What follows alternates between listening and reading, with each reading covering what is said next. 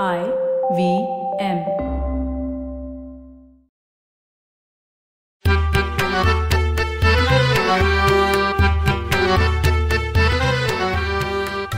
नमस्कार मंडळी मी डॉक्टर राजीव. आणि मी माणिक. माणिक आपण गोनी दांडेकरांच्या साहित्याबद्दल त्यांच्या वाङ्मयाबद्दल त्यांच्या व्यक्तिमत्वाबद्दल भरभरून बोललो. आता त्यांच्या घरी डोकावूया का? हो रे पण तेवढ्यासाठी आपल्याला तळेगावला जायला हवं. त्यांचा पत्ता नेमका काय आहे? ते विचारूनच निघायला हवं ना. नाही नाही त्याची काही गरज नाही बरं का. हो कारण आपण तळेगाव स्टेशनवर उतरलो आणि गावात चौकशी केली तर कोणीही आपल्याला त्यांच्या घरी पोचवेल. काय सांगतो? हो इतके गोनीदा म्हणजे आप्पा तळेगाव दाभाडे या गावाला माहिती आहे अगं त्यांना शेजारी त्यांच्याकडे येणारी जी पत्र आहेत ना ती सुद्धा तळेगाव दाभाडे पुणे या पत्त्यावर येतात. त्यासाठी पेठ गल्ली घर नंबर जवळची खूण असं काही लिहायची गरज नसते. हो पण आज आपल्याला त्यांची कन्या आणि आपली सुरू असलेली वीणा म्हणजे डॉक्टर वीणा देव हीच आपणच्या घरी घेऊन जाते या घरात ते एकोणीसशे एकोणपन्नास साली राहायला आले? इथंच त्यांचं जवळजवळ सर्व लेखन झालं. तेच त्यांचं खऱ्या अर्थानं पहिलं घर. आधी ते औंध संस्थानात पुण्यात काही काळ राहिले होते. ते तळेगावला राहायला आले ना तेव्हा तळेगाव अगदी छोटस गाव होतं. तिथली हवा कोरडी आणि उत्तम. म्हणून ते तिथे टीबीचं सॅनिटोरियम पण होतं ना. हो रे. आणि तळेगावच्या शेजारीच देऊ हं. भंडारा डोंगर आणि भोवतालच्या टेकड्यांनी सजलेला परिसर.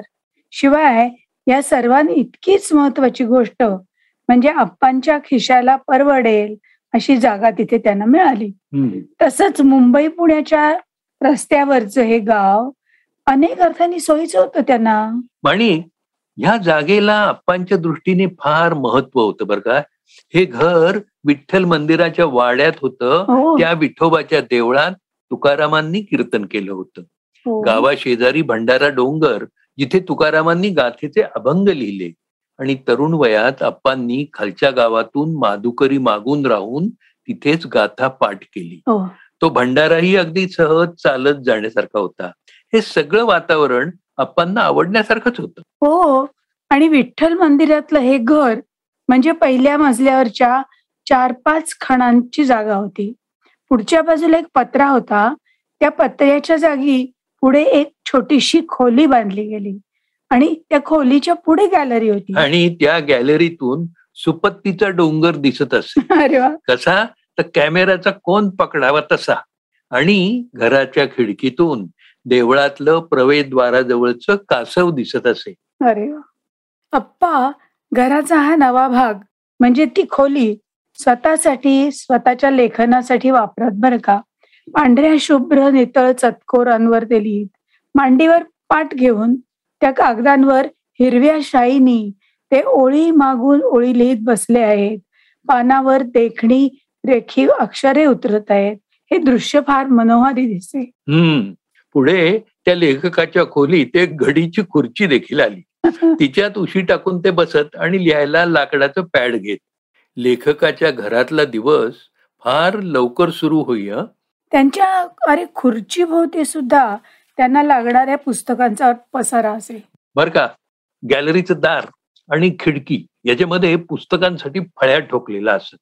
त्यावर एका बाजूला आप्पांची पुस्तकं आणि दुसऱ्या बाजूला त्यांच्या सतत वाचनात आलेली पुस्तकं. म्हणजे सकल संत गाथा ज्ञानेश्वरी गाथा पेशवेकालीन महाराष्ट्र शिवचरित्र अशी काही पुस्तकं. सगळी खोलीच पुस्तकमय होती. काही भेट आलेली तर काही मुद्दाम वाचायला आणलेली. शिवाय सत्यकथा साधना किर्लोस्कर यांच्यासारखी मासिकही रचून ठेवलेली. पुस्तकांच्या फळ्या नेहमी ओसंडून वाहत असल्यासारख्या असायच्या. पण त्याखाली जमिनीवरही पुस्तकांचे ढीग. हम्म.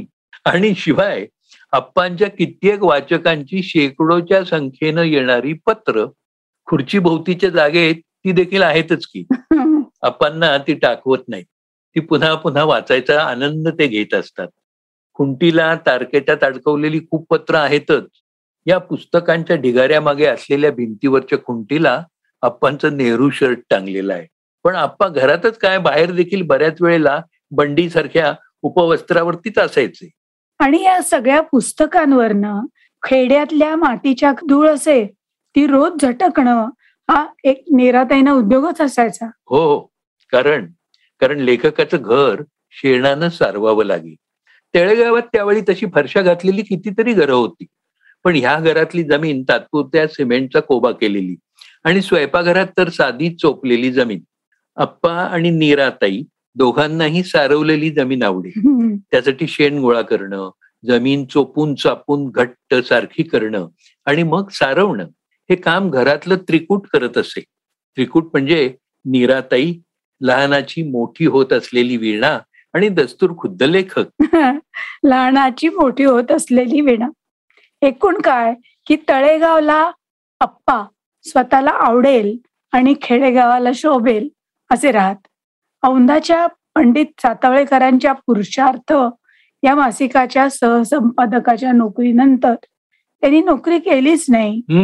पुढे लोकलनं जायचं त्यामुळे कुठे प्रश्नच नसायचा. दिवसभर त्यांचं हप्त्या हप्त्यानं लेखत चालू असायचं. नाहीतर वाचन.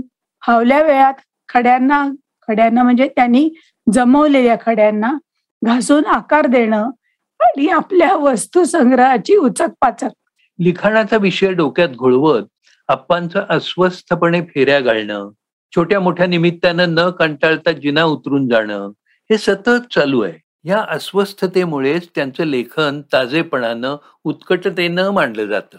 जवळजवळ पन्नास वर्ष त्यांनी लेखन कामाठी केली. त्यासाठी अपार कष्ट केले.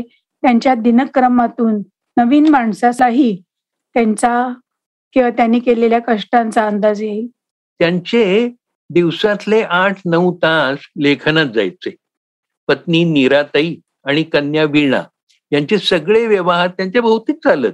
पण आप्पांच्या मग्नतेत काही विक्षेप येत नसे त्यामुळे खाडाखोड होत नसे ते सलगपणानं लिहित. पण अर्थात पत्नी आणि कन्या त्यांच्या लेखनात अडथळा येणार नाही अशाच वावरत. पण विविध वयाचे विविध प्रकारचे मित्र परगावाहून त्यांना तळेगावला येऊन आवर्जून भेटायला आले त्यांचे चाहते. हे वळण भेळेचं बंधन कसं पाळणार? काही लोक आधी पत्रानं कळवून येत तरी अनेक जण अचानकच येत. पण येणाऱ्या प्रत्येक अतिथीचं स्वागत होत असे. स्वतः आप्पा आणि नीराताई त्याबाबत खबरदारी घेत. त्यासाठी स्वतःची कोणतीही गैरसोय सोसायची त्यांची तयारी असे. अप्पा कुशल फोटोग्राफर होते. त्यांच्या फोटोग्राफीचं सामान ठेवायला निराताईंच्या जुन्या दुपट्याच्या कपाटाला पत्रे लावून घेतले होते. त्यात त्यांच्या हजारो निगेटिव्ह अनेक एन्लार्जमेंट ठेवलेले असत. हो आणि जिना आणि गॅलरी यांच्या सांध्यावर एक मजबूत खोल कपाट केलं होतं. त्या आप्पांनी गोळा केलेल्या छोट्या छोट्या गोष्टी. म्हणजे मग तोफेचे गोळे त्यातल्या शिशाच्या गोळ्या सातवाहनकालीन विटा लोथलच्या उत्खननात खापराचे तुकडे असं कितीतरी असायचं. काय काय जमवलं होतं रे त्यांनी? आता एवढंच काय की त्यांच्या संग्रहामध्ये आणखी कितीतरी वस्तू होत्या. बुधगावकरांच्या म्हणजे बुधगावच्या पटवर्धनांच्या घरातले ऐतिहासिक तलवार होती. आणि काठीत लपवलेली गुप्ती होती कट्यार होती पुष्कळ जुनी नाणी होती. शिवाय अनगड सुंदर खड्यांचाही संग्रह तिथेच होता. त्यांना आकार द्यायची साधनही तिथेच होती. त्यातून आपांनी कितीतरी सुंदर आकाराचे आणि रंगांचे खडे तयार केले. घराच्या मधल्या भिंतीजवळ बर का कित्येक वर्ष पत्र्याच्या डब्यावर गाद्या ठेवून एक बैठक केलेली होती. तिथे पुढे मग एक लोखंडी कॉट आली. ती अप्पांची दुपारच्या वामक पुक्षीची जागा. तिथं पवडून ते रोजची वर्तमानपत्र निवांतपणे वाचत. रेडिओ हा आप्पांचा खास मित्र. तोही त्यांच्या खुर्ची जवळच होता. दिवसभर लागणाऱ्या बातम्या शास्त्रीय संगीताचे कार्यक्रम ते कायम ऐकत गाणं ऐकत कानात साठवत ते लिहित बसलेत असं चित्र बऱ्याच वेळा दिसे. आणि याच्याखेरीज कुमार गंधर्व किशोरीबाई सलामत न जकल झाली यांच्या लॉंग प्ले रेकॉर्ड्स असतच असत. शिवाय लता आशा एस डी बर्मन यांची चित्रपट गीतही ते ऐकायचे. बर का? तळेगावात अनेकांना आपण नेमकं काय करतात? त्यांचं साहित्यात आणि समाजात काय स्थान आहे याची कल्पनाच नव्हती. हा दाढीवाला बाबा कोणीतरी वेगळा दिसतो. एक तर नोकरी करत नाही. तळेगावात असला तरी घरी असतो. नाही तर परगावला जातो सारखा. मात्र त्याच्याकडे गाड्या घोडे घेऊन माणसं येत असतात एवढं त्यांना ठाऊक होतं. पण हा दाढीवाला बाबा जाता येता आपल्याशी बोलतो आपल्या कामात त्याला रस असतो हेही त्यांना ठाऊक होतं. आणि निराताईंनी म्हणजे माईंनी वीणाच्या आईनी गावातली माणसं आपल्या मायेनं सांभाळली होती. आणि व्यवहारानं देखील. त्यामुळे दांडेकरांचं घर म्हणून तळेगावात त्याला एक वेगळं आणि मानाचं स्थान होतं. पण पुढे पुढे साहित्य विषयक संस्था वाचनालय यांचा या घराशी संबंध जोडला गेला. आणि तळेगाव हे दांडेकरांचं घर असलेलं गाव म्हणून साहित्य विश्वात ओळखत झालेलं लागलं. हो खरे अप्पांना सगळं यश अनेक पुरस्कार बक्षिस वाचकांचं उदंड प्रेम या तळेगावच्या घरातच मिळालं होतं. आणि माईंनी अप्पांची मनमुराद भटकंती खरं तर फकिरीच म्हणायला हवं. आणि मिळणाऱ्या पैशांची अनियमितता ही मनापासून सगळं स्वीकारलेलं. आणि त्या घराचं घर पण सांभाळलं होतं राखलं होतं. काहीच्या स्पष्ट वक्त्या असलेल्या माई मुळात खूप मायाळू आणि प्रेमळ होत्या.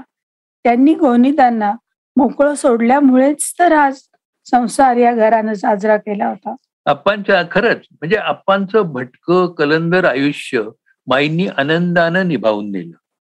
आप्पांच्या प्रकृती अस्वास्थ्यामुळे आणि वाढत्या वयोमानामुळे त्यांना तळेगाव सोडावं लागलं. आप्पांना सेरेब्रल स्ट्रोकचा अटॅक आला आणि त्यांना खुर्चीत बसवून पुण्यातल्या वीणाच्या घरी दुसऱ्या मजल्यावर आणावं लागलं तेव्हाच त्यांनी तत्वत पुण्याला यायचं कबूल केलं. सहकार नगरमध्ये वीणाच्या घराच्या समोरच प्रशांता मध्ये त्यांना एक छान हवेशी घर मिळालं. वीणा आणि विजयदेव या उभयतांनी तिथे देखील लेखकाचं घर दिसावं अशीच रचना केली. तिथे देखील आप्पांचं लेखन चालूच होतं. गादीवर बसून पण लिहिण्याचा वेग कमी झाला होता. तसंच त्यांचे बाकीचे छंदही त्यांना बाजूला ठेवायला लागले. खरंय. आप्पांचं बोलणं सुद्धा आधी बेल्स पालसी नंतर आणि नंतर पक्षाघातामुळे अत्यल्प राहिलं. त्यांचं गडगडाटी हसणं अस्वस्थपणे फेऱ्या मारणं सातत्यानं लेखन करणं जणू काही तळेगावातच राहिलं. आप्पांना बाबा बोरकरांच्या कविता फार आवडत असत. आप्पा थकलेत बोलू शकत नाहीत नीट चालूही शकत नाहीत. हे ठाऊक असूनही कवी बोरकरांची लेख पद्मा वज्रम आणि तिचे पती आवर्जून या घरी आले आणि अखंड दीड तास त्यांनी बोरकरांच्या कविता आप्पांना ऐकवल्या आणि सगळ्या वृत्ती ताज्या असल्यासारखे आप्पा त्या मनापासून ऐकत राहिले. आप्पांच्या कादंबऱ्यांचं अभिवाचन वीणा विजय आणि सारे कुटुंबीय करतात. आणि त्यांचा शब्द फारसा उमटत नसतानाही आप्पांचं घर शब्दामध्येच रमणारं घर ठेवण्याचा प्रयत्न करतात. कारण घराच्या भिंतींना त्याची सवय झाली आहे ना? माफ करा आवाज जरा दाटून आलाय. पण शब्दांच्या श्रीमंतीचं लेणं लावलेल्या कोणीदांना किंवा त्यांच्याच शब्दात रमणारं घर आपण पाहिलं. किती वेगळ्या आणि अनोख्या घरकुलात जाऊन आपण त्यात रमलो की नाही. हो ना? आता आज इथेच थांबूया का? परत भेटूच मराठी खिडकीतून. मराठी खिडकीतून. तुम्हाला मराठी खिडकीतून हा आमचा पॉडकास्ट आवडला असेल तर तुम्ही आम्हाला जरूर फेसबुकवर सांगा आणि तुमच्या नातेवाईकांना मित्रमंडळींनाही जरूर ऐकायला सांगा. सांगाल ना?